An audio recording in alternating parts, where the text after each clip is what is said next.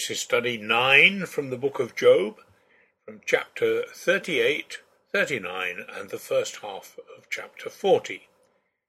At last we get the voice from the whirlwind. Finally, at last, after all the human argument, the Lord speaks out of the storm, or the whirlwind, as most of the translations translate the word here. Even now, if we expect conclusive answers to all the questions Job and his friends have thrown up, we're going to be disappointed. There are some answers, but also some fundamentally unanswered questions that will never find an answer in this world. It's a huge passage, but it all needs to be read together. It will lose its force if I break it up into short bits. So here it is.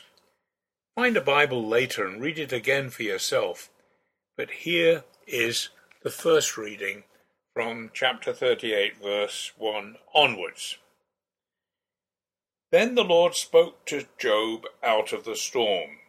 He said, "Who is this that obscures my plans, with words without knowledge? Brace yourself like a man. I will question you, and you shall answer me. Where were you when I laid the earth's foundation? Tell me, if you understand. Who marked off its dimensions? Surely you know. Who stretched a measuring line across it? On what were its footings set? Or who laid its cornerstone, while the morning stars sang together, and all the angels shouted for joy? Who shut up the sea behind doors when it burst forth from the womb, when I made the clouds its garment and wrapped it in thick darkness? When I fixed limits for it and set its doors and bars in place? When I said, 'This far you may come and no farther. Here is where your proud waves halt.' Have you ever given orders to the morning, or shown the dawn its place, that it might take the earth by the edges, and shake the wicked out of it? The earth takes shape like clay under a seal. Its features stand out like those of a garment. The wicked are denied their light, and their upraised arm is broken. Have you journeyed to the springs of the sea, or walked in the recesses of the deep? Have the gates of death been shown to you? Have you seen the gates of the deepest darkness? Have you comprehended the vast expanses of the earth? Tell me, if you know all this. What is the way to the abode of light? And where does darkness reside? Can you take them to their places? Do you know the paths to their dwellings? Surely you know, for you were already born. You have lived so many years. Have you entered the storehouses of the snow, or seen the storehouses of the hail, which I reserve for times of trouble, for days of war and battle? What is the way to the place where the lightning is dispersed, or the place where the east winds are scattered over the earth? Who cuts a channel for the torrents of rain, and a path for the thunderstorm, to water a land where no one lives, an uninhabited desert, to satisfy a desolate wasteland, and make it sprout with grass? Does the rain have a father, who fathers the drops of dew, from whose womb comes the ice? Who gives birth to the frost from the heavens, when the waters become hard as stone, when the surface of the deep is frozen? Can you bind the chains of the Pleiades? Can you loosen Orion's belt? Can you bring forth the constellations in their seasons, or lead out the bear with its cubs? Do you know the laws of the heavens? Can you set up God's dominion over the earth? Can you raise your voice to the clouds, and cover yourself with a flood of water? Do you send the lightning bolts on their way? Do they report to you? Here we are. Who gives the ibis wisdom, or gives the rooster understanding? Who has the wisdom to count the clouds? Who can tip over the water jars of the heavens when the dust becomes hard and the clods of earth stick together? Do you hunt the prey for the lioness and satisfy the hunger of the lions when they crouch in their dens or lie in wait in a thicket? Who provides food for the raven when its young cry out to God and wander about for lack of food? Do you know when the mountain goats give birth? Do you watch when the doe bears her fawn? Do you count the months till they bear? Do you know the time they give birth? They crouch down and bring forth their young. Their labour pains are ended. Their young thrive and grow strong in the wilds. They leave and do not return. Who let the wild donkey go free? Who untied its ropes? I gave it the wasteland as its home, the salt flats as its habitat. It laughs at the commotion in the town. It does not hear a driver's shout. It ranges the hills for its pasture, and searches for any green thing. Will the wild ox consent to serve you? Will it stay by your manger at night? Can you hold it to the furrow with a harness? Will it till the valleys behind you? Will you rely on it for its great strength? Will you leave your heavy work to it? Can you trust it to haul in your grain and bring it to your threshing floor? The wings of the ostrich flap joyfully, though they cannot compare with the wings and feathers of the stork. She lays her eggs on the ground and lets them warm in the sand, unmindful that a foot may crush them, that some wild animal may trample them. She treats her young harshly, as if they were not hers. She cares not that her labour was in vain, for God did not endow her with wisdom, or give her a share of good sense. Yet when she spreads her feathers to run, she laughs at horse and rider. Do you give the horse its strength, or clothe its neck with a flowing mane? Do you make it leap like a locust, striking terror with its proud snorting? It paws fiercely, rejoicing in its strength, and charges into the fray. It laughs at fear, afraid of nothing. It does not shy away from the sword. The quiver rattles against its side, along with the flashing spear and lance. In frenzied excitement it eats up the ground. It cannot stand still when the trumpet sounds.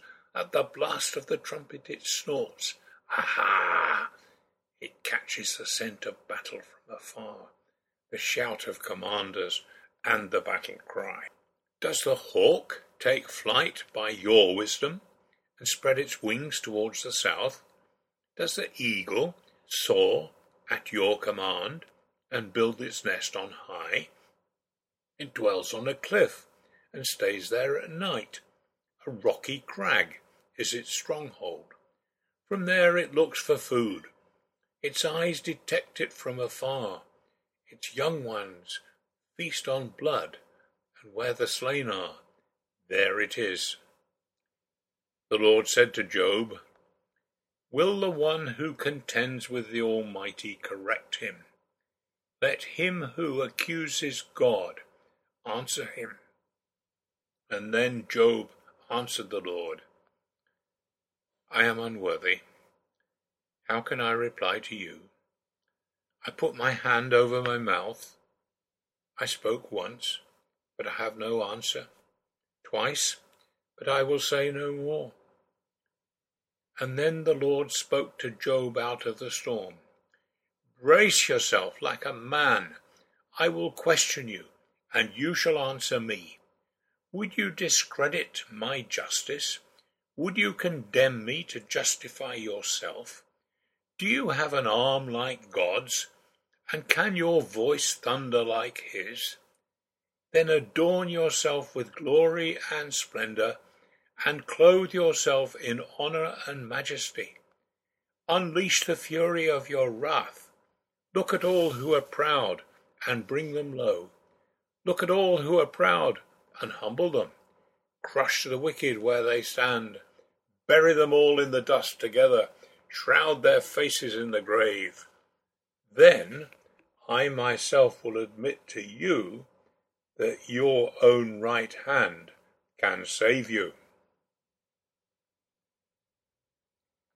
Perhaps the first thing to notice in the very first verse is that it is the Lord, Yahweh, who is speaking.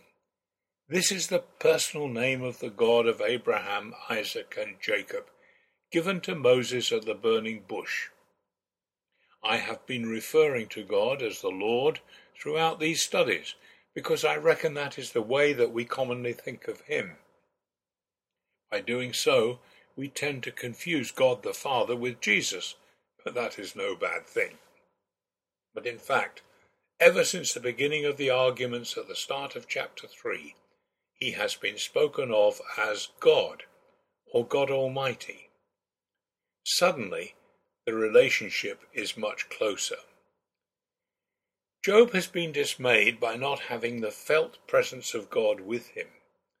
He said, "If only I knew where to find him, if only I could go to his dwelling. If I go to the east, he is not there. If I go to the west, I do not find him. When he is at work in the north, I do not see him. When he turns to the south, I catch no glimpse of him." Now suddenly the Lord is there in front of him, in somewhat terrifying fashion, not quietly, soothingly, but in the whirlwind. In C.S. Lewis's famous children's books, Aslan the lion stands for Christ. The children are warned, he is not a tame lion. Our God, the same as Job's, is not tame. We started study 1 with 4 questions. 1. Does the cause-effect principle operate in the moral and social world? 2. Has the Lord left us with a basically chaotic world? 3. How can we live wisely in this sort of world? And 4. Can we trust in the reliability of God if he presides over this sort of world? To these we must now add a 5th, from Elihu's arguments. Number 5, are the problems of life caused by the Lord's need to discipline us for our good? But this last is not considered in these chapters. We have, I think, a clear answer to question 2. Yes, this is a chaotic world. Most of the first of these chapters is about the chaos of the weather. In many parts of the world, the weather does tend to change according to a fairly steady pattern, warmer or cooler every day than the day before. It doesn't work that way in the UK, where a weather pattern scarcely exists. There was clearly enough variation in the weather of the Land of Oz for it to be described as chaotic. The next chapter adds to that impression of uncontrollable chaos. 6 animals are described. The first 4 are all just about as wild and untamable as they could possibly be. The last 2, the horse and the hawk, though tameable, are depicted as fierce and wild. Chaos rules. Okay? The trouble is that the systematic theologies and the Bible dictionaries, drawing on a wide range of scripture, say something quite different. Things like, God upholds his creatures in ordered existence and governs all events, circumstances, and free acts of angels and men. They can, of course, quote a wide range of texts about counting the hairs on our heads and sparrows falling, etc., and are quite right in what they say. This is one of the points where the wisdom literature, Job, Ecclesiastes, Proverbs, challenges the more conventional outlook of the bulk of Scripture. It is a useful and important challenge. God is in control, but we are not God. So to us it all looks thoroughly chaotic, as it did to Job and his friends. Some people seem to think they're only being properly spiritual if they relate everything, good or bad, immediately back to the hand of the Lord. But that is not what the book of Job does. We have been told that all the calamities that fell on Job had a secondary cause. So although in the last chapter of the book we shall read about all the trouble the Lord had brought on him, that doesn't remove the sense that the events described in these two chapters are at a second order remove from the Lord, and the pervading sense of a chaotic world right through the book, and particularly in these last chapters. From our perspective, the world is a chaotic place, as it was to these guys. Question: have you thought through how you think about and deal with the traumas of life? Be aware that not everybody will have the same answers to that question. Everyone's answer will depend on many factors, such as personality, church culture, society culture, experiences, etc. It is important to have thought these things out and to have an answer to that question so that you do not lose faith when trouble hits. To say, "I no longer believe because this or that happened," is pathetic. The book of Job is designed so that will not happen. The answers to questions 1 and 3 concerning the cause-effect principle and the way to live wisely are not much in view here, but they don't need to be. The whole book has repeatedly raised the CEP only to show that it does not work, either directly in context or by contrast with the terrible disasters that afflicted Job. Living wisely has also appeared throughout the book. In this passage we are asked, who has the wisdom to count the clouds? Obviously expecting the answer, only the Lord, thus emphasizing that he is the true, only, and complete source of real wisdom. We are also told that the ostrich lacks wisdom, simply because the Lord did not give her wisdom. Only in the fear of the Lord, in honouring and trusting him, is wisdom to be found. When we have finished probing and analysing, we need to be careful that we have not missed the real force of this speech from the whirlwind. In total, it is saying, look at this world in which you live. Thrill to the never-ending pageant of the weather. Be awestruck by the variety and the majesty of the animals that inhabit it. Realize how small and insignificant you are. When you, Job, have regained your sense of proportion, stopped agonizing about an impossible desire for what you think would be justice, only then will you be able to accept you are where you are and start living again, start moving forward, gain wisdom. And as it was for Job, so it is for us. Unfortunately, many of us will have one big disadvantage Job did not have. So I want to share with you one huge question to which I do not know the answer.